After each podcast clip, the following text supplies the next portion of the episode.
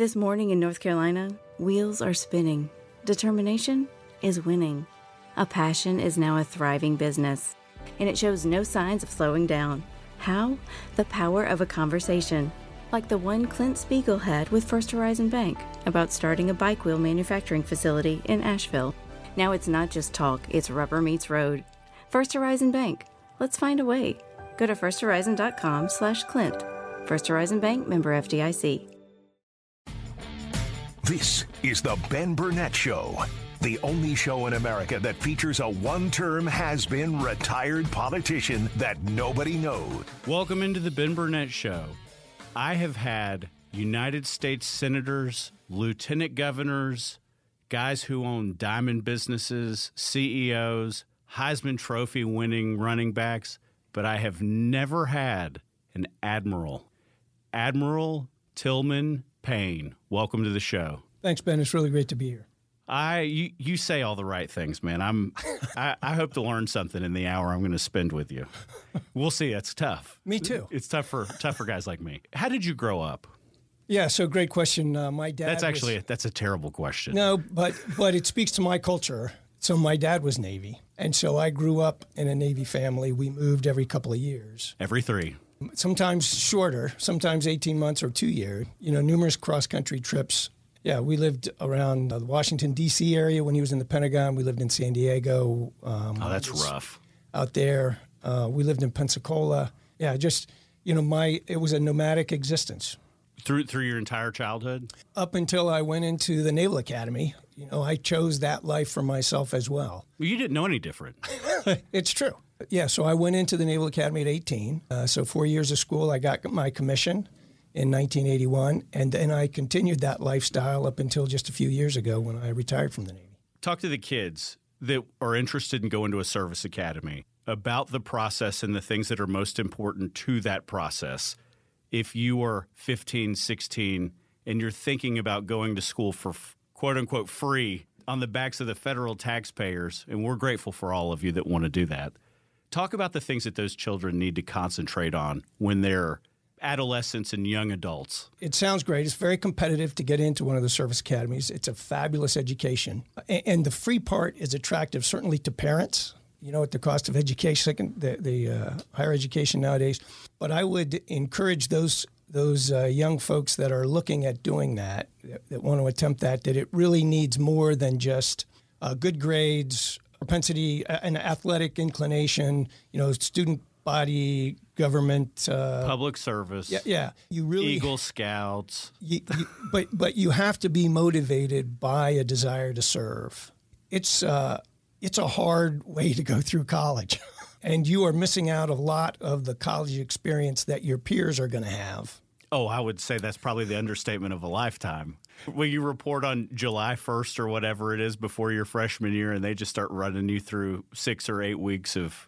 What are you, a plebe? Yeah, you're a plebe, and I can tell you that they do it a little different now. But yeah, we reported in right around the 4th of July, and we had what the equivalent of boot camp would have been, you know, for a college freshman. Call them plebes, which is the lowest amoeba, scum of the earth. Yeah. I'm sure they let you know that too every day. And all the service academies, they're all plebes, all the freshmen, first year plebes, and it's hard and.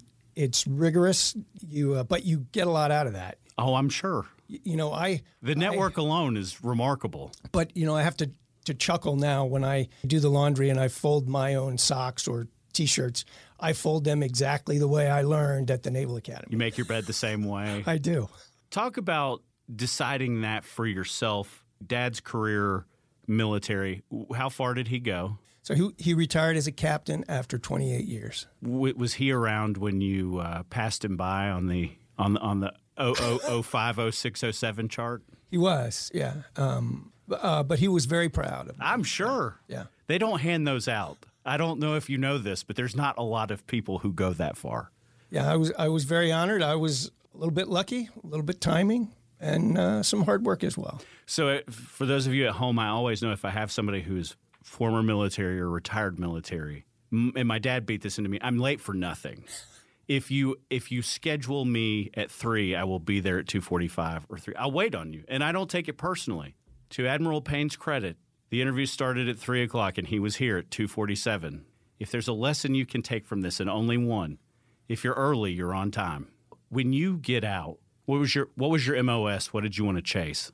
Yeah, so I retired out of Guam, you know, so the things that I looked at— Before it tipped over. Yeah, before it was at any risk of tipping over.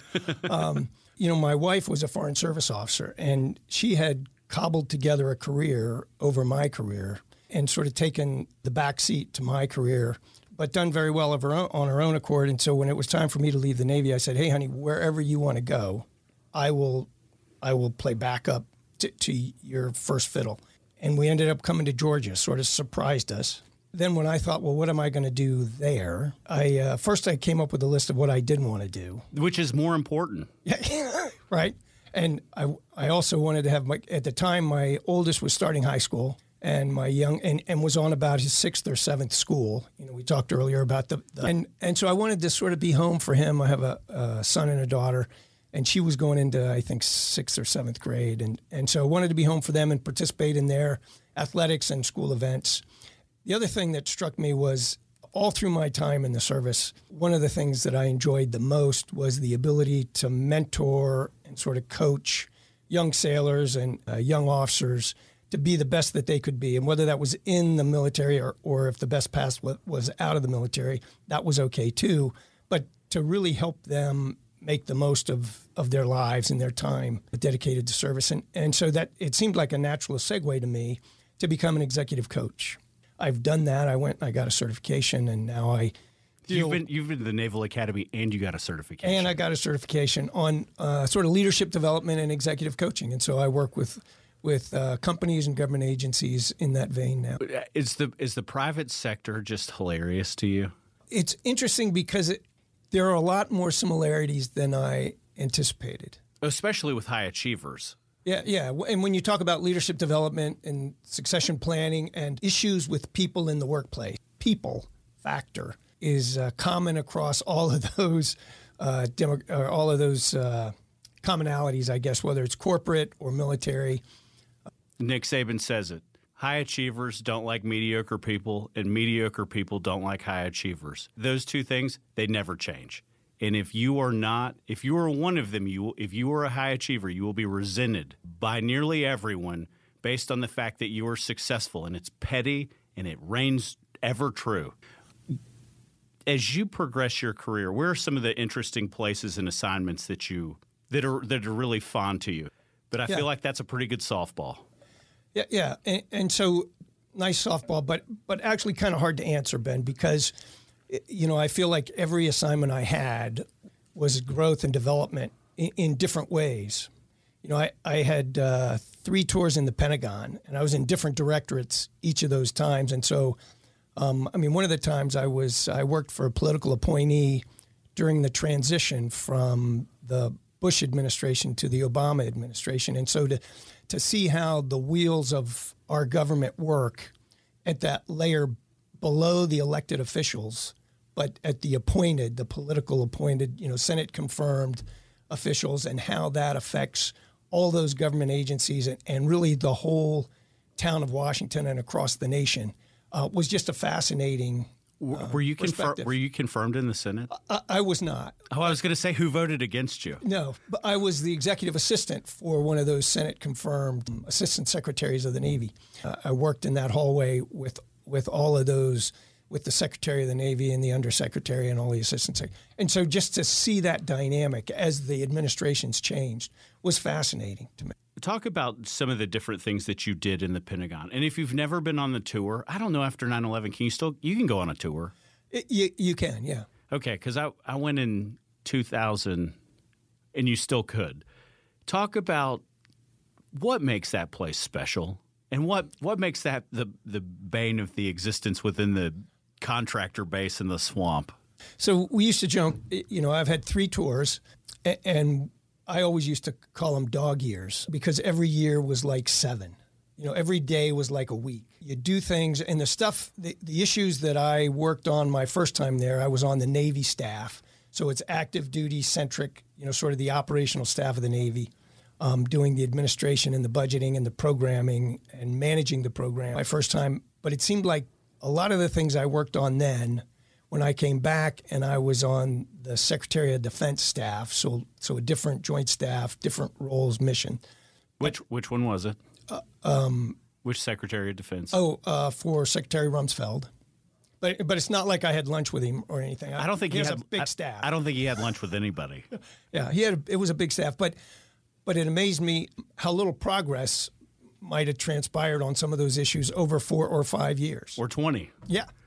When you read your biography online, and so in full disclosure, I do very little research, but I've never had an admiral, so I was like, I really don't want to screw this one up. Talk to me about your roles and responsibilities towards the end of your career in the Pacific. Yeah, so I finished up my career in Guam. So I was the commander in Naval Forces Marianas. Guam is part of the Marianas Islands. There are about 14 islands actually around Guam.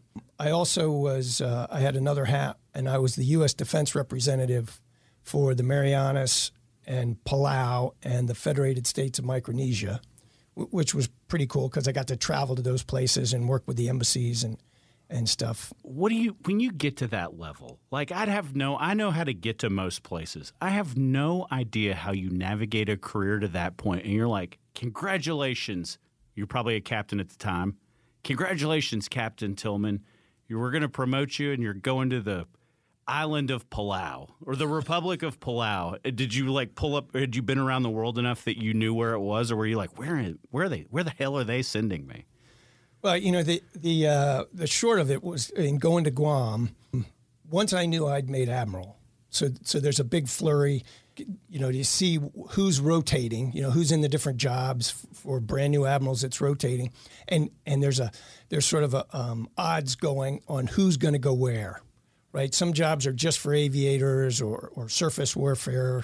Do aviators make it to admiral? Oh, sure. There's a ton of people now after 20 years of conflict that have really high ranks. There are more aviators than there are submariners or surface folks in the Navy. But my wife, Suzanne, I came home and the secret, I mean, it's kind of secret, is, hey, you're on the flag list. Okay, so where are we going to go, honey? And I said, I'm not sure. It's probably one of these, you know, and I list 4 or 5 places. I said, but I can tell you where we'll never go. We'll never go to Guam because that's always a nuclear submariner because that's where we have 3 or 4 submarines out there and a subtender. There were no surface ships. I said, so we can rule that out, you know, and we started looking at these other places. And so then a couple of weeks later, I went in to see the flag detail, the person who tells the admirals where you're going to be assigned. And he said, hey, I got great news for you. You're going to Guam. Not at all what I expected, but it was a wonderful tour. Is it as pretty as Hawaii? It is. Is it like 100 years ago behind? Is it like if you go to Fiji or some of those places, it's like Hawaii 100 years ago before it all got messed up by capitalism. I say that kind of in jest. Talk about Guam and their relationship to the United States. Are they happy to be a territory? It depends who you ask. Currently more so than with China out there pounding their chest? Yeah. Again, pretty split. There are the locals are not happy? Well, there's some of them that embrace the military and say, hey, thank goodness that you're here to protect us. And the opposite side of that is, you know, if we didn't have so much military, we wouldn't be a target and we wouldn't need so much protection. And they're both right. They're probably both right. But there's some parts of Guam that are really first world. I mean, sort of like downtown Waikiki, and there's some other parts of Guam that are not nearly as advanced as that. That are sort of undeveloped. Yeah, it's a developing part of the nation state. Yeah. When you look at Palau and Micronesia and it's American Samoa, I have to imagine you went there at some point. And I know 3/4 of them from living. Kaneohe Marine Corps Base headquarters in Hawaii. It's still beautiful.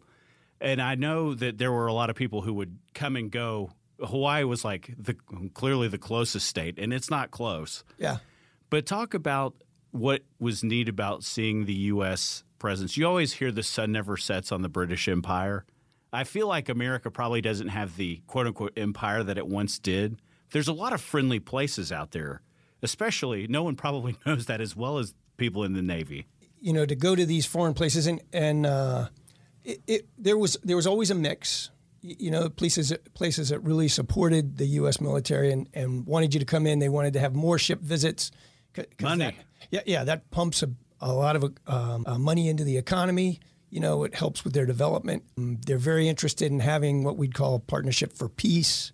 You know, we send one of our hospital ships usually every other year through some of those developing countries and provide dental care, physicals. And it's not just U.S. medical personnel. It's a lot of allies and partners that go on those ships and do those visits and do a lot of good. You're popular then. Yeah, very much so. Having seen the world, and we could take some of the Pacific out of it, military, what is the most beautiful military installation where you're just like, man, everybody needs to see this once? I would tell you, I spent 3 years in Japan. I was the CO of the base in Sasebo, and it was a joint base between the used by the Japanese Navy and the U.S. Navy. Yeah, Maritime Self-Defense Forces. There you go. Yeah, they kept the base. We were sort of tenants, but we were the big dog. Right, we had the most ships and stuff, but it was beautifully manicured. It was really well taken care of. The facilities were first rate, and it was a beautiful experience in Japan. I went there as an 06, and if I'd have known how lovely Japan was and how much fun I was going to have, I would have tried to get there a lot earlier in my career. Did you take your family pretty much everywhere? 3 years, I imagine. You have to. Yeah. What's the hardest part about being deployed? So it was missing the family. You know, I will also say that I didn't get married till I was 38. You know, I was. Oh, so you were smart. I was on my first Pentagon tour. You know, I'd already. That's right. We're going to find an American in one of these places. I bet they have one at the Pentagon. But so all my division officer tours, my department head tours, a lot of my sea time was behind me. I was at the 17 or 18 year mark at that point. They liked you tied to a desk when you get to start approaching 40. They're like, this guy's not much good out here. Being single, being an officer in the Navy, I mean, I imagine you've seen more of this world than you haven't. Yeah. And, you know, not just internationally, but I think that the lifestyle we talked about earlier, you know, all the moves, you know, I've driven across country 8 times. Every time you got transferred from one military installation to another, they give you 30 days off. Yeah. Or 30 days. Because I know that because I have seen 47 or 48 states of this creation. I had been to Yellowstone 2 or 3 times by the time I was 10. Yeah. And I still, if somebody was like, do you want to go? I'd be like, I mean, I guess. You see, and it's an experience like nobody else. Honestly, if you sit in a white-collar job, you don't have that opportunity. Yeah.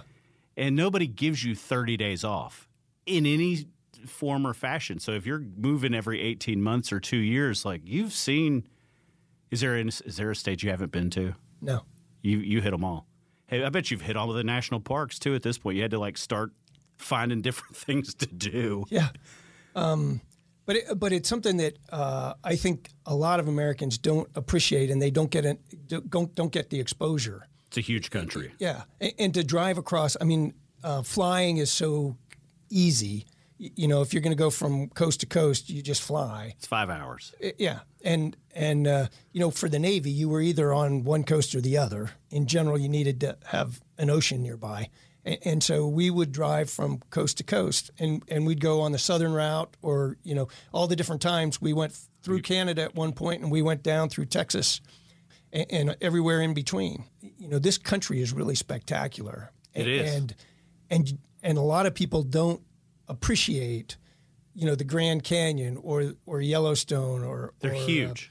Yeah. And that grandeur and the diversity of the country from the stockyards of Austin to the mountains of Colorado, you know, unless you get out there and see them, it's just not the same. No. And Glacier National Park and all the places in New England and South Dakota, it's Idaho. It's beautiful. Yeah.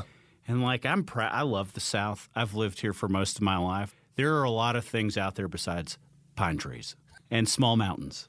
Yeah. And it's a great place to live because there's a temperate climate. Did you ever do a tour in Monterey? I did, yeah.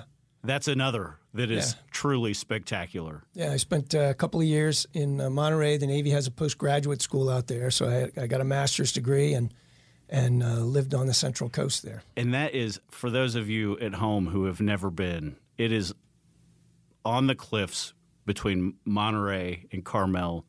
I remember driving through probably 10 years ago, and I saw it. And my dad had tried to get an assignment there because I'm sure it's sought after. Like, you want to talk about rough duty. There's plenty of them. That ain't one. I eating breakfast out one day, I was like, might be the most beautiful place in the country. Yeah. What year did you retire? 2014. So you retired, and Obama was in the middle of his second term. Mm-hmm. And it's essentially, I'm gonna date you just a little bit, although I can. It's 10 years later. Yep. What changes do you see that the country has made or that the military has made that you roll your eyes at, think, is that the right direction? And talk about the perspective of somebody who'd spent 30-plus years in the military at what you see in this country in 2023 and 2024.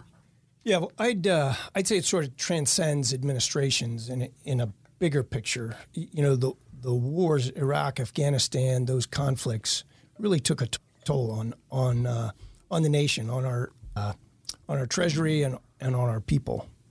We spent a lot of money, and we sent a lot of young men and women over to those countries to fight and to help rebuild and reconstruct. And I think that we're suffering a little bit from that now, in that it's hard for the military to make their recruiting numbers, and we're dealing with the fallout, the PTSD, the sailors, soldiers, airmen, marine, coast guardsmen that fighting the veteran piece of that engagement. I met Admiral Payne at a funeral a couple of weeks ago for a friend of ours named Mike Fowler. Mike and Pam they're just super people. Yeah. And I was like, I'm going to have you on the show. You know, as a guy who spent 30 years in the Navy, 30 plus, let's be fair to you. Yeah. You said that the biggest problem that this country faces is our division. And if you were running for president, I'd have stood up and clapped, because I like the guys like David Petraeus, and I like the guys like General Mattis, Secretary Mattis, who I don't know how they feel about anything politically, but I know they're patriots. Yeah. And if they were on a ballot, and they're both too smart to sit there and be like, I'm not doing that. Yeah. But if it was somebody like that, I think this country needs to have somebody with the perspective of the 35-year military career that knows how to deal with people, that knows that the 300-plus million people in this country are good people. And I think that is a message that would resonate, and we haven't heard that in a long time. The thing that troubles me most about the country right now is that there doesn't seem to be compromise. You know, we're so polarized that whoever doesn't agree with you is your enemy, as opposed to somebody that you can learn from and get a different perspective from. And one of the most important leadership principles I learned early on, I think, that informed my leadership philosophy throughout my career was first assume positive intent. You know, about people, that people want to do the right thing, they want to do a good job, that they want to be proud of what they do, they want to make a contribution. But instead, we seem to have migrated to a point where, oh, well, they're a conservative and I'm a liberal, or I'm a conservative and they're a liberal, therefore I don't like them and we're not going to get along. It's true in a lot more ways than just Washington. But when you think about that, do you think that the day exists where, say it, but the last time I feel like the country was really in one place that was ready to get along was before the politics of COVID. And it was just foreign. It was scary. Everybody knew that they didn't know. Everybody knew somebody that had been affected, in the same way that you get these generational Pearl Harbor, 9-11, COVID pandemic. And I laugh, but the United States federal government, they turned on the wartime economy over essentially a virus. Yeah. And I'm sure to some degree they knew what the people like yourself in other facets of government knew that that day was out there because you spend your whole life training for a conflict. Let's not be remiss as to what the Navy's job is. Yep. It's to make somebody's life incredibly hard if they ever want to flex their muscle at the United States interests.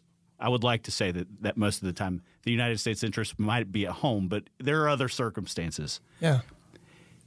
And I feel like the division that comes after these events that unite us, I don't know if it's special interest groups that sit there and, you know, it's easy to say Pfizer, Moderna, Johnson & Johnson. It's easy to say Lockheed, Raytheon, Booz Allen Hamilton. It's like everybody has to wait for their turn to be the it thing. But do you think that there is a day out there, knowing where the media is, having had to deal with the media in a foreign way and as a essentially diplomat from administration to administration? I'm not going to pretend that you spoke on behalf of Donald Rumsfeld, but I know that you were in conversations. You helped shape his opinion, or he helped shape yours, and vice versa. And you know, you only have so much control over the Secretary of Defense. Yeah. Do you think that the day exists where this country is ready to be in one unified piece again? Yeah, I do, because I think positively about our country. I think it was Winston Churchill that said democracy is the worst form of government except for all the others. And so it's it can be messy. And, you know, I talked about my time at the Pentagon, and you saw some of the compromises that people had to make and things that suboptimized our form of government. But I still wouldn't, you know, I wouldn't fight and defend any other place on the planet. And you still would today. Yeah. And so I think that, you know, I have tremendous confidence in the American people and the youth I see joining our military today. I mean, they're really, really sharp. The young men and women that are joining, they want to make a difference. They want to be part of something bigger than themselves, and they're patriots. And every time I see them, they get younger and younger and younger. And you have a son. I do. Who has just graduated from the University of Florida. Yep. Who has decided that he's going to be the 18th generation Payne. Yeah. Probably the third. He's up at officer. Do you guys do anything else besides join the Navy? If your daughter joins the Navy, are you going to be like, no, honey? Yeah, she will not, although she's at University of Maryland in public policy, so it wouldn't surprise me. It's even worse. if she did participate in the government at some point. Yeah, my son's at Officer Candidate School, and he will be commissioned in about a month as an ensign, and he's going into the Surface Warfare community, which is where I served. Or we're going to get into some foreign things. Okay. Which I imagine you have had experience with at some point. And I have not, but I read. You see a year plus Russia invaded Ukraine, and you hear constant talk of the Spratly Islands in the South China Sea and the Chinese desire to invade Taiwan. But do you have concern over those geopolitical things? Do you think that it's a bygone era where the United States doesn't need to be involved in the United Nations to any extent, like President Trump suggested, or our friends in NATO, where he demanded that they all paid 2%. If you had to ask me to pick, I like NATO. I just do. Yeah. And I feel like probably most people in the military are like, we like them. Yeah. How often do you think about those geopolitical events like Russia invading another country? And what are your thoughts there today? Yeah, I do spend time. I try and still stay pretty engaged and informed on all of those happenings around the world. And I had a front row seat, you know, out in the Pacific. I also have served in Europe, in the Mediterranean, you know, deployed over to the Mediterranean. I bet that's tough. And a lot of time in the Persian Gulf. Nowadays, any state actor, any even non-state actors have the capacity to wreak such havoc on the world. The entire world can destroy itself. Easy. Yeah. And so... in about an hour. If not faster. So it does concern me, but I don't think that conflict is inevitable, but I think it has to be carefully managed by strong diplomatic efforts. You know, the military is what backs up your diplomatic efforts.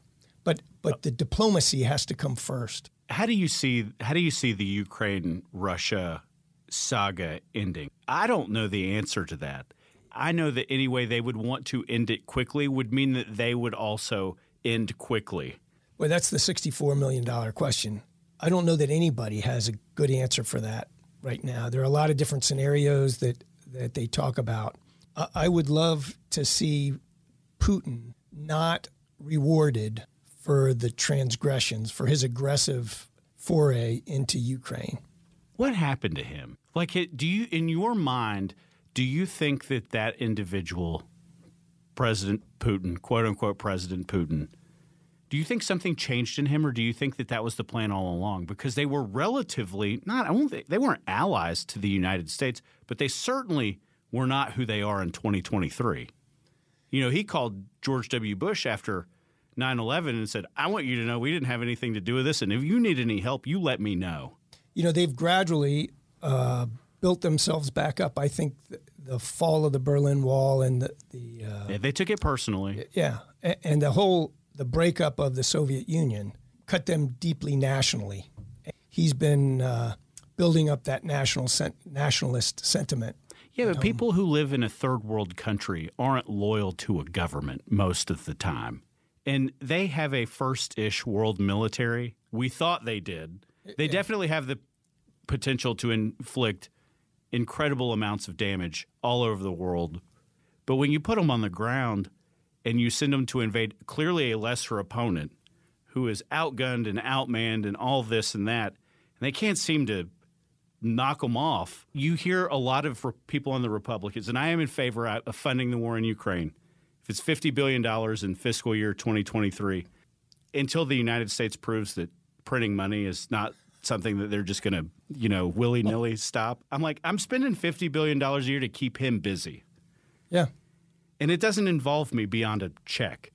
Is the United States careful about what they send and how they help militarily? Yeah, they've been careful. You know, there's secrets we don't want to give away. I would hope so. Yeah.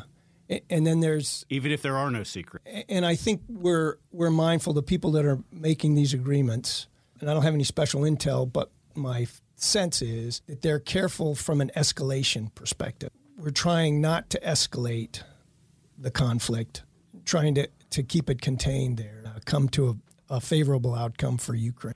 I want to shift gears to Taiwan, which, for those of you sitting at home and you don't want American troops involved in the Ukraine, and I understand, if the Chinese invade Taiwan, there will be American troops involved in that in the first person. You agree? I think we've made that commitment pretty clearly, yeah. For an extended period of time. You think China ultimately knows that the West will come to their aid in a way that they would not, the Ukrainians? Based on our public sentiments, yes. I would also like to see neither China nor the U.S. press that. No. Look, there's a lot of people that would get killed in a conflict like that. And, you know, every time it's interesting when you go or come back from Hawaii, it's like one of the respite centers where they recover things from World War II. And most of the time when you come back from Hawaii and you land at Hartsfield, they ask you to stay seated because there are remains of a service member that have been recovered somewhere in the Pacific. It's honestly an out-of-body experience that happens most of the time you fly back from Hawaii. Yeah. And you don't – like most people don't have that experience. It is interesting, and I don't know that it's the social studies curriculum that we have in schools. We're clearly more European than we are Asian as Americans, mm-hmm. even though that number is growing from Asians, from an Asian perspective. Mm-hmm. But I feel like we know so much less about the Asian culture as Americans. But I think we're equally invested in the relationships between Japan and South Korea because they don't have the same politics as the United States. But they've been very good friends for a very, very long time. Do you think that President Xi in China, who seems to never run out of money and seems to never run out of ideas as to how to put his finger in the eye of the United States, whether it's nearshoring and opening up manufacturing facilities in Mexico, chemical compound plants, running drugs, he is not a friend of the United States, but it's almost like we can't coexist without the relationship from a commerce perspective that we have with China, because they make everything cheaply. But do you think that commerce ultimately wins the day? And do you think that people convince him to tone it down, or do you think he's just going to be the big bad bully until somebody hits him? I think commerce has a lot to do with it, the trade, you know, the balance of trade. But I think China has felt like a second-class citizen for a long time. Well, they've been treated like one. Yeah. And so they are emerging. And so it's the younger brother who's now put on some bulk and gotten strong and smart, and they want to be at least equals, if not superiors. And so that's creating friction in our relationships and I think in the world order. I don't know that he's had the ability to ask himself a couple questions down the road, or he refuses to acknowledge it. The allies that he has are too disparate from a belief system, with China, Russia, Iran, Syria. Like that, if you put the four of them, the great unifier is that they don't like the West. They're not alike as people at all. Yeah. But if you look at the values of the West and a tens of trillions of dollars GDP, and then you look at the GDP of Western Europe, who's essentially like our bigger little sister, they don't have the allies to sit there and make that up. Do you feel like it is predicated on pulling people away from the United States, or do you feel like it is just about the division of who wants to be the quote-unquote top dog? Because I honestly don't. In my heart of hearts, it's great to say we're the greatest country on the face of the earth. I believe that. You believe that. But if they have a GDP that surpasses America, does it impact us? I don't know that it does. We're not going to find somebody else to make stuff cheaper. India, and they hate everybody. I don't know the GDP piece of it.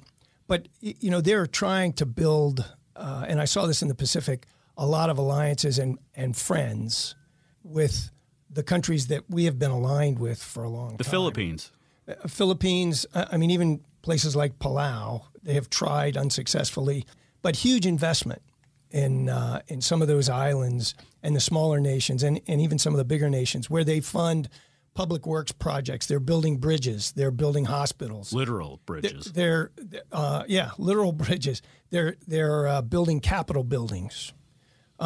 They're staffing hospitals. They're sending people to build apartment buildings and try and help some of these governments that don't have as much independence, with grants. Their Belt and Road Initiative, to try and build that influence and get those votes, whether it's in the United Nations or other venues. To watch them navigate politically, if you separate yourself and are agnostic as a citizen of a country, what they have put together is pretty incredible. Yeah. And I realize that they're a big, bad communist government, but they have done it in an unbelievably capitalistic way. And they have bought friends in the four corners of the earth, and they're all sorts of... The ugly girl in high school, she's still a person. She needed a friend. And you have seen them find countries that you've never heard of. And I'm well rehearsed. I had to go read through there and look at maps and be like, where is that? But I do think it's incredibly interesting to watch them, not as a fan, but there's no denying the objectivity of what they are doing as they continue to devalue the currency in the United States. And they have a billion people. Like there are things they have that we will struggle to overcome. We're not just going to birth 700 million people in roughly a country 75% of the size from a landmass perspective. Do you think that the United States has to reinvent itself or in any way, shape, or form to rebuild those military numbers? Or do you think that the numbers need to change based on technology and advancements? We'll never have as big an army as they have. Their Navy has surpassed us. We used to have the biggest Navy from ships and people. And that's just not the case. The Chinese have more ships and they have more people. And so I think you have to look at quality and technology. And they have that too. And yeah. That's why I say, I think we would go to the aid of Taiwan, but I'd like to not see that tested. I think they would like to not see that tested. Because nobody wins that. No. And I, you know, I asked you a question a couple of weeks ago with the START Treaty. And I said, why do we disclose the number of nuclear weapons to the Russians? And it was like 1,200 or 1,400. And you said, Ben, how many times do you want to blow up the world? And I was like, yeah. You know, once you get past 20, does it matter? Yeah. There are a lot of military installations out there. What encourages you? There's a lot of negativity when you read in polarization of the military. Is there anything out there that encourages you in 2023 of the direction that it is going or the advancements in technology? Is there anything you're excited to see? Yeah, but from a military perspective, autonomous systems, the unmanned kind of systems that we're developing, the U.S. is developing, they're being developed all over the world, whether it's the drones, but, you know, they're undersea drones, they're surface drones. You're taking people out of the risk. And it's part of the reason I ask if the numbers need to be adjusted. Yeah. There's clearly people involved in those. Somebody has the joystick. You know, yeah. I've watched enough TV to know. But even just from a surveillance perspective, you know, your intelligence, the information flow, it is much greater, and you don't need all the people to do that. But, you know, even now, after 20 years or whatever it was in Afghanistan, you know, boots on the ground make a difference. Oh, you can't do it without. You can't do it without them. Yeah. Admiral Tilghman Payne, anything you'd like to leave us with? Any final, any leadership coaching? Anything you want to leave me with today?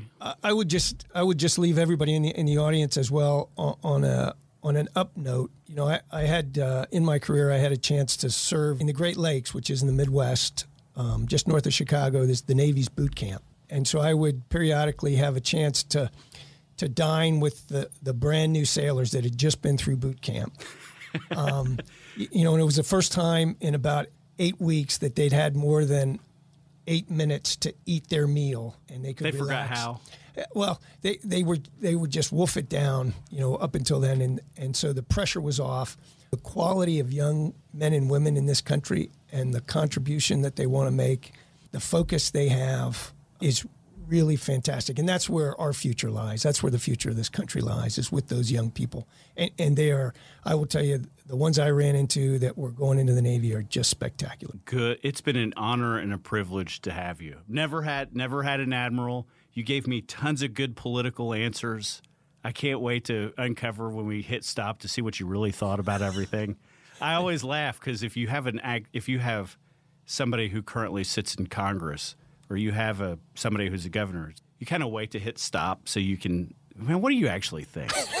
And it was to the same point, you remind me of my dad, who I never knew his political leanings until the late 90s when he got out of the military. And I could guess, uh-huh. But I always had a tremendous amount of respect. It's why I like General Mattis. It's why I like David Petraeus. But I like people where you know that they're good, solid leaders and they deal in truth.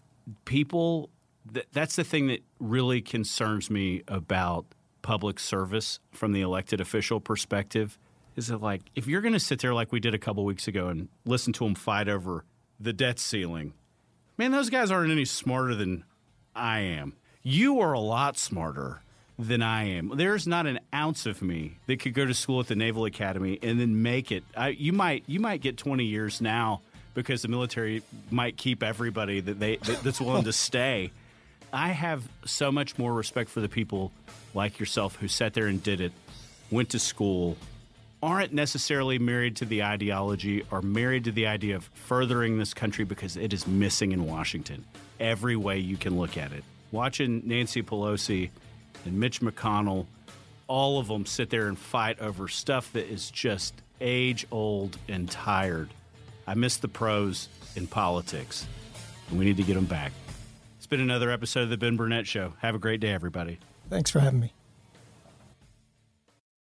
Support for Extra 106.3 comes from Natural Body Spa and Skin Remedy, celebrating their 35th anniversary and offering gift cards in-store and online. You can discover Mother's Day and anniversary presents online at Natural Body Spa and Skin Remedy at naturalbody.com. In today's fast-paced world, your business deserves banking solutions that are as dynamic and cost-effective as you are. Solutions like free business checking from LGE Community Credit Union, free online and mobile banking, no minimum balance required, plus no maintenance fees and dividends on your balance. At LGE, we're a smarter way to bank. See what's possible for your business at lgeccu.org. No monthly maintenance fees. Other service fees such as NSF, overdraft, wire, and stop payment fees still apply. Not all businesses will qualify. Membership eligibility and base savings account that keeps a $5 minimum balance required. The fan is ready for Brave season. Are you? 3-1 smoked high in the air, deep center field, and heading for the horizon. A home run by Olsen. We're streaming every game of the Braves 2024 season free on the 680 The Fan app. So make sure you download it now and don't miss a pitch of the Braves this season.